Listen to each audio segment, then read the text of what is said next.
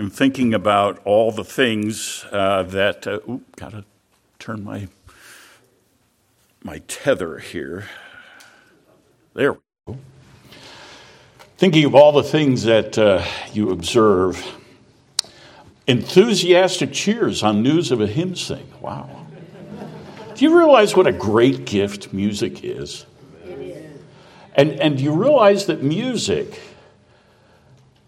God's invention, is an area of applied mathematics. It is. It's a practical application. All the notes, all the frequencies, all the harmonies, and everything are all built on mathematical relationships. It bespeaks, it testifies to the orderliness of our Creator and to the, the way that He has created our world. We began the service with a call to worship that says, Forget not all his benefits. I, I, I need to remember that God is my Savior. I need to remember that He is the one who, who heals me. He's the one who uh, has guided my life throughout its course. These thoughts and memories need to be before me at all times. And they also uh, come into play when we join together in worship. Uh, that's one of the big things about worship is we are remembering what he has done remembering his great work of salvation.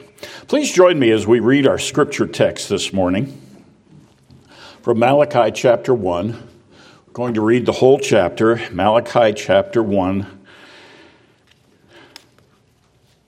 please follow along the oracle of the word of the Lord to Israel by Malachi. I have loved you, says the Lord. But you say, How have you loved us? Is not Esau Jacob's brother, declares the Lord. Yet I have loved Jacob, but Esau I have hated. I have laid waste his hill country and left his heritage to jackals of the desert. If Edom says, We are shattered, but we will rebuild the ruins, the Lord of hosts says, They may build, but I will tear down, and they will be called the wicked country, and the people with whom the Lord is angry forever. Your own eyes shall see this, and you shall say, Great is the Lord beyond the border of Israel. A son honors his father, and a servant his master. If then I am a father, where is my honor? And if I am a master, where is my fear? Says the Lord of hosts to you, O priests who despise my name. But you say, How have we despised your name? By offering polluted food upon my altar. But you say, How have we polluted you? By saying that the Lord's table may be despised. When you offer blind animals in sacrifice, is that not evil? And when you offer those that are lame or sick, is that not evil? Present that to your governor. Will he accept you or show you favor? says the Lord of hosts.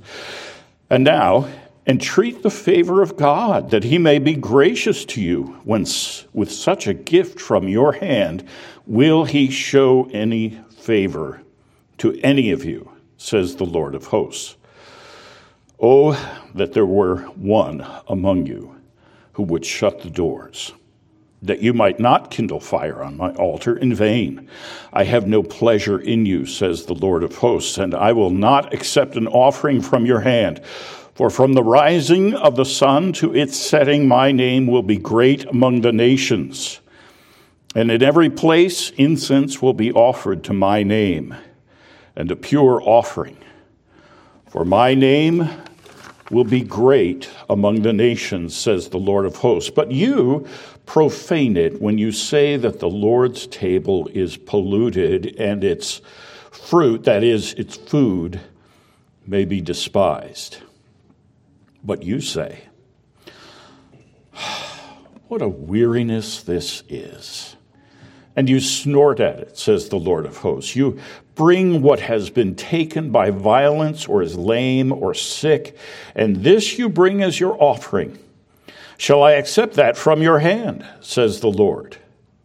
Cursed be the cheat who has a male in his flock and vows it, and yet sacrifices to the Lord what is blemished. For I am a great king, says the Lord of hosts, and my name will be feared among the nations. Here we end the reading of God's word. Well, Malachi writes after the exile. The people of Judah have been taken into exile uh, to Babylon, and there they have spent 70 years in exile. But the Lord had graciously promised, even before they went into exile through Jeremiah, that they would be returning and that he would restore them to the land. And indeed, he was true to his word as he always is. He restored them to the land. But what happened? Had they learned their lesson? Well, I'm sure some had, but many, and apparently many of the priests, had not learned the lesson of the exile because very quickly they began to fall back into sinful ways of worship, careless, cold worship. And the prophecy, or the, these words of Malachi, which are actually from God through Malachi to the people, these words are a challenge to them because of their cold and careless and even evil worship. They had forgotten what they were supposed to have learned. And that's really why I began this uh, scripture reading by reading the whole chapter, not just the part that deals with worship and the, the sins of the priests. And I want to make sure you understand this. Today, all God's people are priests. You're gathered here to offer the service of worship as God's, as a royal priesthood, a royal priesthood. So these words apply to you and to me as we gather for worship, to offer worship to God as His royal priesthood. The people had forgotten. They had begun to fall back into sinful ways and patterns of life. And indeed, the whole book of Malachi is a challenge to several different sinful patterns of life that were becoming more and more prominent among the people of God. But there is a problem that is at the root of all of this, and it is in the first part of the first chapter of Malachi. We're talking about worship. What is worship? Well, where do you go to find a definition of a word? Google, right? no, the dictionary. But you can find it on Google. Well, here's the dictionary definition of worship the act of paying divine honors to the supreme being. Well, that's generic enough, isn't it? Religious reverence, homage, adoration, acts of reverence paid to God, or a being viewed as God. We got to be all inclusive in our definition here. Well, okay, I, I yeah, that's kind of okay. It's a little on the vanilla side, but it's okay. How about this? To declare the worth of something. That's what we do in worship. We declare that God, the triune God, Father, Son, and Holy Spirit, is worthy of worship. He is worthy to be praised. Well, let me read you something also from our directory for worship. It's not so much a definition as a description of what we do and how we do it when we come to public worship. God's people not only are to come into his presence with a deep sense of awe at the thought of his perfect holiness and their own exceeding sinfulness, but also are to enter into his gates with thanksgiving and into his courts with praise for the great salvation that he has so graciously wrought for them through his only begotten Son, and which he applies to them by his Holy Spirit. All are therefore to worship with sincere devotion, reverence, and expectation. I love that last word, expectation. Are you expecting the blessing of God in worship? When you come. That, that whole idea of expectation means that you understand that worship is you as living stones coming into the presence of the living God, and there's a transaction, there's a, there's a communion, there is a fellowship, and there is praise going up to Him and blessing coming down from Him. And you come into worship expecting that. That word expectation indicates that you understand that you are in the presence of the living God, the God of grace, the God of love from whom all blessings flow. And you are expecting his blessing. But do not expect his blessing if you bring cold and careless worship. And that's the point that Malachi is making here. What is the root of cold, careless worship? Well, it's found in the first part of that chapter. It's found in the in the history of Jacob and Esau that they have forgotten. That passage begins with a declaration of God's love. I have loved you. Your relationship with God begins with his declaration I have loved you. I have not loved you because you are good. I have loved you in spite of your sin. I have not loved you because you're important. I'm the Lord of hosts. You are dust. I have not loved you because of what you can do for me. I have simply loved you. Not because you deserve it, it is gracious. And, and here's the proof of that. There were two boys born of one mother at the same time. They were twins. They were fraternal twins, we call them Jacob and Esau. One I loved, the other I hated. I chose one. I chose to love one of those boys. Not necessarily the nice one either. How many of you think Jacob was a wonderful little boy, wonderful guy? Wouldn't you all like to have Jacob for your neighbor? I, I, I, don't see any hands up. I, I don't understand that. God didn't love Jacob because he was a good boy. He loved Jacob before he was born. Before he was before the boys were able to do anything good or evil that was observable. But God set his love on one of them. And the other his judgments and he even goes so far as to say his hatred. Paul quotes this passage from Malachi in Romans chapter 9, and it's in defense of the doctrine of election. God has mercy on whom he will have mercy. And those who he hardens, he hardens. Those he does not have mercy, he hardens them in their unbelief and their sin. But see, the problem is Israel has forgotten this.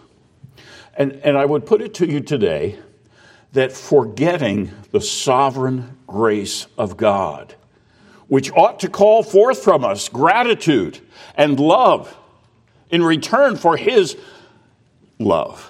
We love Him because He first loved us.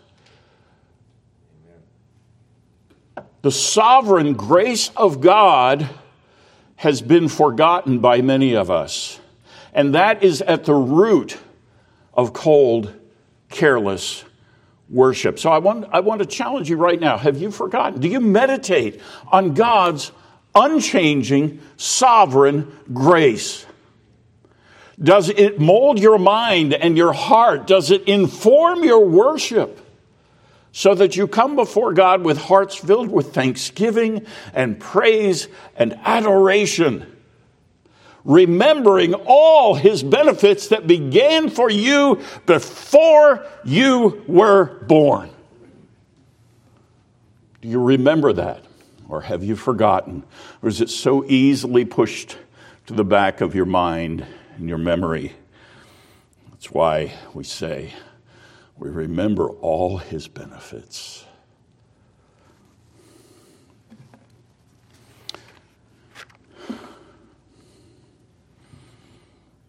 That's the root. God, through Malachi, is confronting the people with their lack of appreciation for his sovereign grace and electing love. And that is the root of the problem. And that is why they are slipping back into sinful patterns of worship, sinful relationships in their marriages, in their uh, divorce is coming back. They are failing to honor God with their offerings and their tithes and so forth. It is the root of all of that. If that's the root, then what are the symptoms? What are the symptoms?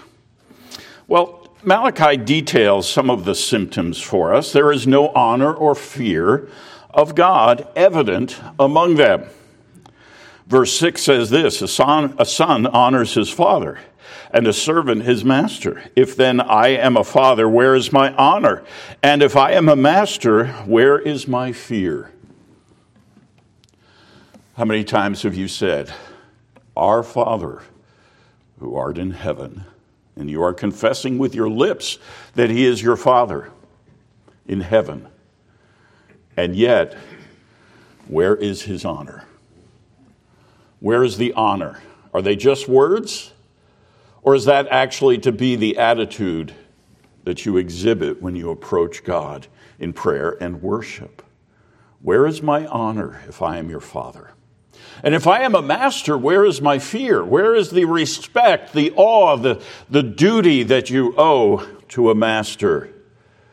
And by the way, if God is your master, the awe, the duty, the respect is actually a great privilege.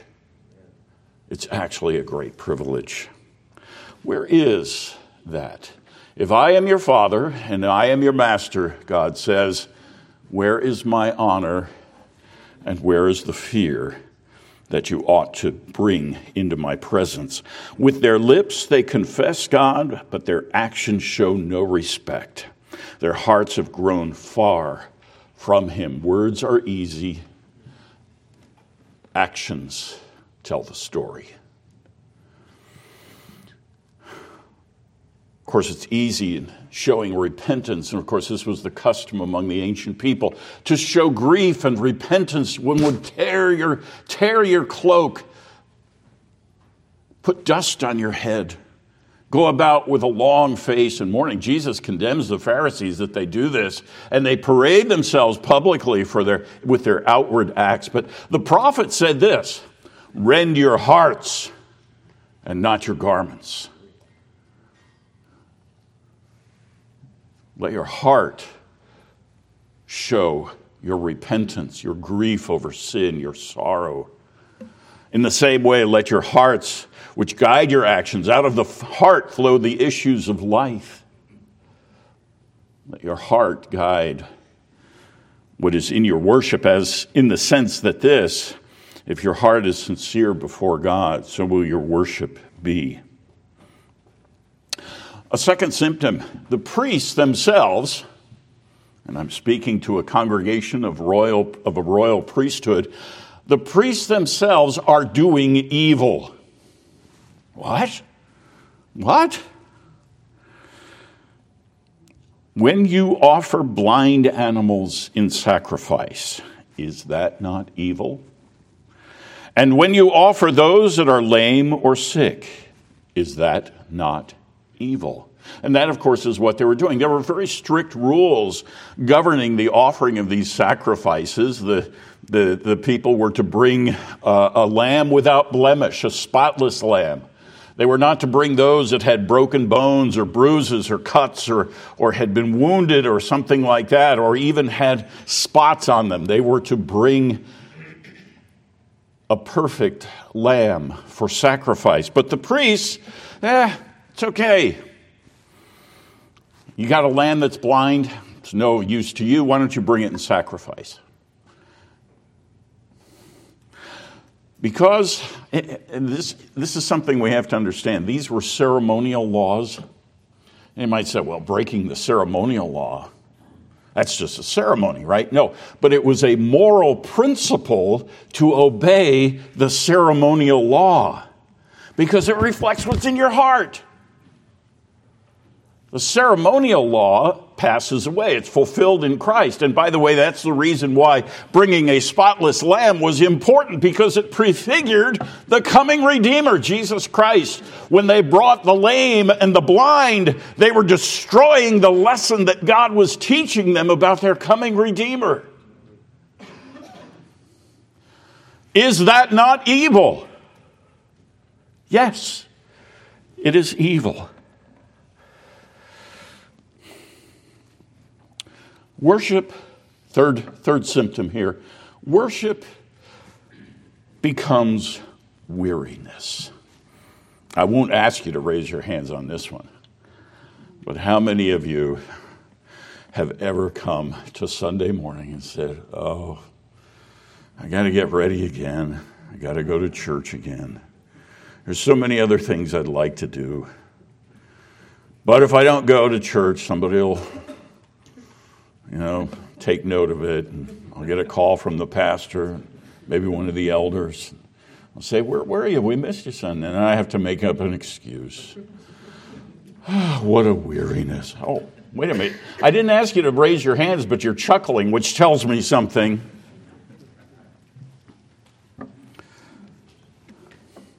Oh, I have to admit, pastors sometimes have this problem. And we had three little girls in our house. And I have to tell, I have to give my wife a lot of credit. She often had everything ready Saturday night. You know, all the all the little pretty dresses laid out, and the kids were washed and ready to go. But sometimes, sometimes getting three little girls ready to travel to church for Sunday school and then Sunday morning worship and everything, it's like herding cats. and sometimes I'm just even the pastor goes, huh, what a weariness. What a weariness. Now, that, that's one way we sometimes express our weariness with worship, and that's not good. But there's even a, a worse problem, and that is, and, and Malachi mentions this, and you snort at it. Pfft, what good does it do? What a useless exercise. So many other more important things to do. Yeah. We wrestle with that sometimes. You think worship is worthless. Worship becomes weariness, but you say, What a weariness this is, and you snort at it, says the Lord of hosts. You bring what has been taken by violence, or is lame or sick, and this you bring as your offering. Shall I accept that from your hand? says the Lord. If you've ever had that attitude problem, that worship is a weariness, and you wonder if it's really worth it that is, your, that is God's call to you to do a reality check in your heart. Do I really believe in God? You see, let me, let me dig a, peel another layer of the onion. When we fall into these attitudes and actions of careless and cold worship, do you know, do you realize what we actually have become? We have become practical atheists. Confessing God with our mouth, but living as if there is no God. You realize how serious that is?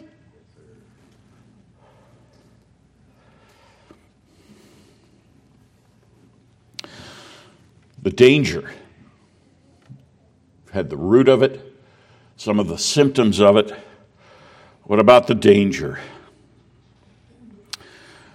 The danger is that you begin to despise the name of God. You shall not take the name of the Lord your God in vain. Third commandment. But the prophet says, God says through the prophet, that when we bring cold, careless worship, we are actually despising the name of God. O priests who despise my name. But you say, uh, don't you love these innocent sounding questions? But you say, well, how have we despised your name? How have we despised your name? Uh, how have you loved us? How do we do what? What are you talking about, Lord? Uh, yeah, here's what he's talking about. by offering polluted food upon my altar. But you say, How have we polluted you? By saying that the Lord's table may be despised. Now, he's not necessarily, he's not talking about the Lord's table that we have at communion, though I guess you could draw some kind of a connection, but it was in fact that these animals that were brought for sacrifice were to be sacrificed as a sweet aroma to God, and then often the, those animals were used as food for the priests. And the Lord was providing for his priesthood through them. But they despised the name of the Lord. The name of God is not a title, it's the personal name that he revealed to Moses when he said, When I go back to the people of Israel and they ask, What is the name of, of God? What shall I tell them? And, and God said, You will tell them, I am has sent you. Yahweh, Jehovah. I asked a professor, What's the right pronunciation of that four letter Hebrew word? And he said, Well, about half of people say Yahweh and about the other half say Jehovah. But it's that Yahweh. That is the name that's, that is his, that he has revealed as his personal name, I am. And it signifies that he is this self existent God. He is, he is not a God who derives anything from anything else. He exists in himself, and because he is self existent, he is the one who brings life to everything else in the universe. He's the God of life. He's the God of truth. He is, because he is self existent, he does not change and he cannot be changed. We do not come to worship to change God's mind. We come to worship because he is changeless and he has life in himself.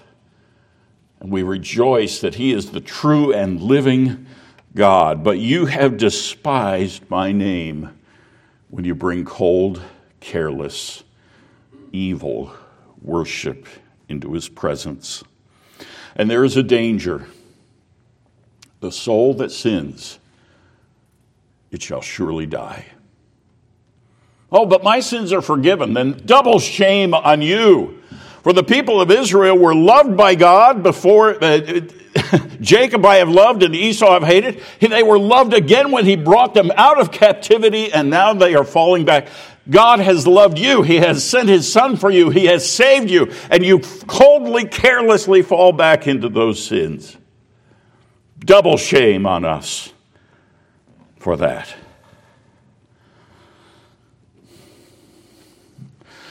The Bible says also that God withdraws his favor from those who bring this cold, careless worship.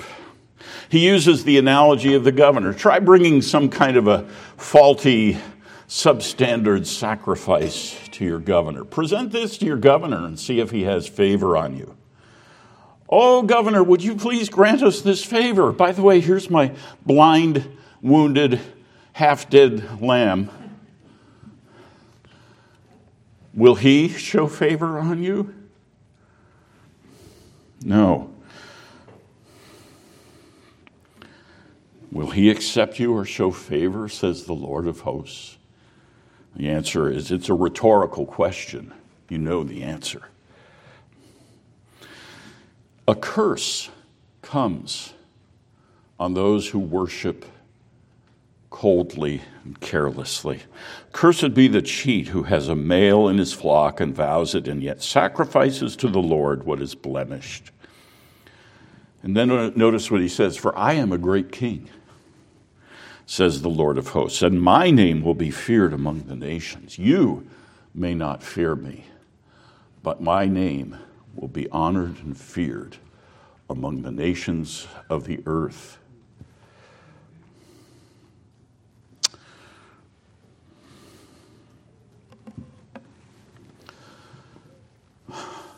What would you have thought today if, when you came through those doors, there was somebody standing in front of the door, there was a chain across the door, and someone had shut the doors and had kept you out from this building for your time of worship. What would you have thought? Well, the nerve. But here's what God says to the people of Israel offering their cold, careless, wicked, evil, thoughtless worship. Oh, that someone would shut the door. What's the point of that? God is really saying this it would be better that you never came to worship. It would be better that you stopped people at the door from coming into the temple with their, with their disobedient acts of worship than it, that you bring and defile the name of God with cold, careless worship. It would be better that the doors were locked shut. There's a passage that's even more descriptive of this, and it comes in the first chapter of Isaiah. I'm going to read it to you, and it, it really also speaks to this that when they would come to worship God, on their day of worship, on their, at the time when they would come into the temple, they were conveniently forgetting that all the rest of the time of their lives was spent in violence and cheating and lying and adultery and so forth. Here's what God said through Isaiah Hear the word of the Lord, you rulers of Sodom. Boy, no, no, we're Israel. We're not Sodom and Gomorrah. No, you're Sodom. That's what God says. Give ear to the teaching of our God, you people of Gomorrah. What to me is the multitude of your sacrifices, says the Lord. I have had enough of burnt offerings of rams and the fat of well fed beasts. I do not delight in the blood of bulls or of lambs or of goats. When you come to appear before me, who has required of you this trampling of my courts? Bring no more vain offerings. Incense is an abomination to me. New moon and Sabbath and the calling of convocations. I cannot endure iniquity and solemn assembly. You've come to your solemn assembly with your hands dripping with blood. You come to the solemn assembly of God's worship with your hearts bent on evil, thinking of and fantasizing about your lusts and your desires. And God says this I cannot endure iniquity and solemn assembly. Your new moons and your appointed feasts, my soul hates. They have become a burden to me. I am weary of bearing them. When you spread out your hands, I will hide my eyes from you. Even though you make many prayers, I will not listen. Your hands are full of blood. Wash yourselves. Make yourselves clean. Remove the evil of your deeds from before my eyes. Cease to do evil. Learn to do good. Seek justice. Correct oppression. Bring justice to the fatherless. Plead the widow's cause. Now, now watch the, watch the ch- change of tone here. That's been pretty harsh, hasn't it? That's been pretty strong, but listen to what comes next because God is still a God of grace. Come now. Let us reason together, says the Lord. Though your sins are like scarlet, they shall be as white as snow. Though they are red as crimson, they shall become like wool. I don't know the thoughts that are running through your head right now, but perhaps God has used this, this message and these words of Scripture to convict, convict some of you of cold and careless worship. But you need to hear this as well. Come, let us reason together. Though your sins are like scarlet, they will be white as snow. As bad as that was, as, as terrifying as that description of God's hatred of cold, careless, sinful worship was, God also holds out his hand and says, Let's sit down and talk. Let me explain the reality to you. That your sins are like scarlet, they are red, they are bloody red. But I I can wash you. I can wash you and make you as white as wool, as snow. I had a, a friend many years ago. He's passed away now and is with the Lord. And he learned, he learned, uh, but he was a minister as well. And I went to visit his church one time. It was down in Florida. And at the time, he was really into studying Jonathan Edwards. And so, of course, what is the most famous sermon that Jonathan Edwards ever, ever preached was it's called Sinners in the Hands of an Angry God. And it is vivid. It's one of the sermons that God used to spark uh, the re- early revivals, Great Awakening in early American history. But it's a, a vivid sermon about sinners in the hand of an angry God. I mean, Jonathan Edwards uses words like this You are nothing but a loathsome spider hanging by a thread over the flames of hell, and those flames are licking up, ready to burn that single thread by which you hang and drop you into judgment. Well, my friend thought that's how you should preach, and then you should say, Amen, let's pray. And I had to, I had to go up to him, brother. Just, there's a reason why we are called ministers of the gospel. Because after the news of God's judgment and the, after the, the detailing of sinners in the hands of an angry God, we also have to say, Come now, let us reason together. Though your sins are as scarlet, they will be white as wool. So, brothers and sisters, if you are convicted, if you are thinking about how cold and careless our worship has become, let me encourage you in saying, God, this God that you have offended, this God that you have failed to respect and honor as a Lord, this God that you have failed to honor as your Father, this God still holds his hands of grace and love out to you and says, Let us reason together. I can wash you, I can cleanse you.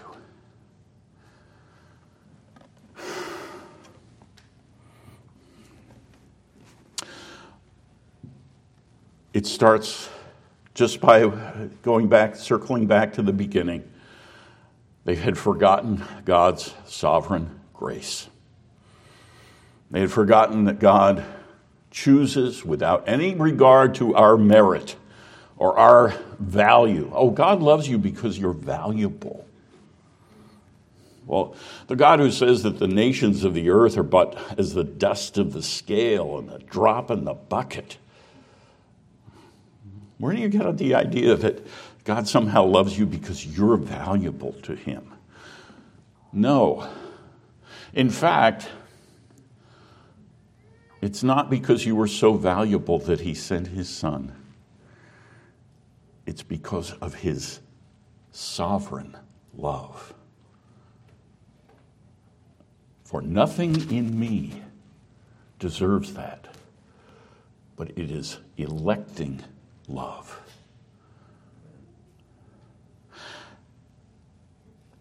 If I'm right that this is the root of the problem, then I think we're also right to say this is the beginning of the solution. John writes, We love him because he first loved us. So, do you love him? That's what Jesus asked Peter. Peter, do you love me? Well, you know I love you, Lord. Peter, do you love me? Well, of course, Lord. I love you. Feed my sheep. Demonstrate your love in an action, in a way of life in a changed heart and attitude. God loves you. How will you love him? He loves you with that unique love that is regardless of merit, regardless of value, regardless of anything in us. He chose to love for his own glory, that he might demonstrate the riches of his grace how then do you come to worship? You love Him. Go back to the root of the problem. deal with the symptoms, and then come and worship God in spirit and in truth. Take care how you come into the presence of the Lord. Prepare yourselves. Have your thoughts focused on God, on Christ, on the triune God, Father, Son, and Holy Spirit, who in a divine conspiracy have joined together to save your soul. Come with songs of praise that come from the heart. Come with prayers that reveal the inner workings of your being and your soul, holding nothing back because God sees what is in your heart. Hear His word with ears that truly hear. Read His word with eyes that truly see. Believe His word with hearts that are made new in His presence. Amen. Amen. Amen. Let's join in prayer. Lord our God, even today, Lord, we confess that our worship is not what it should be. We confess that we have come before you, sometimes coldly today, some have come uh, burdened with other thoughts, extraneous thoughts, but you have called us to worship in spirit and in truth, and you have called us to show honor to you and to fear you and yet coming with that joyous thanksgiving and love and even expectation into your presence. We pray, Father, that you would that you would turn our hearts and that we would honor you in all things and that we would bring true devotion, that we would indeed, as Paul writes in Romans 12, Based on the mercies of God, I beseech you to present your bodies as living sacrifices, that you, may prove what is that good and acceptable perfect will of God. That we would not be conformed to this world, but transformed by the renewing of our minds. This we pray in Christ's name. Amen.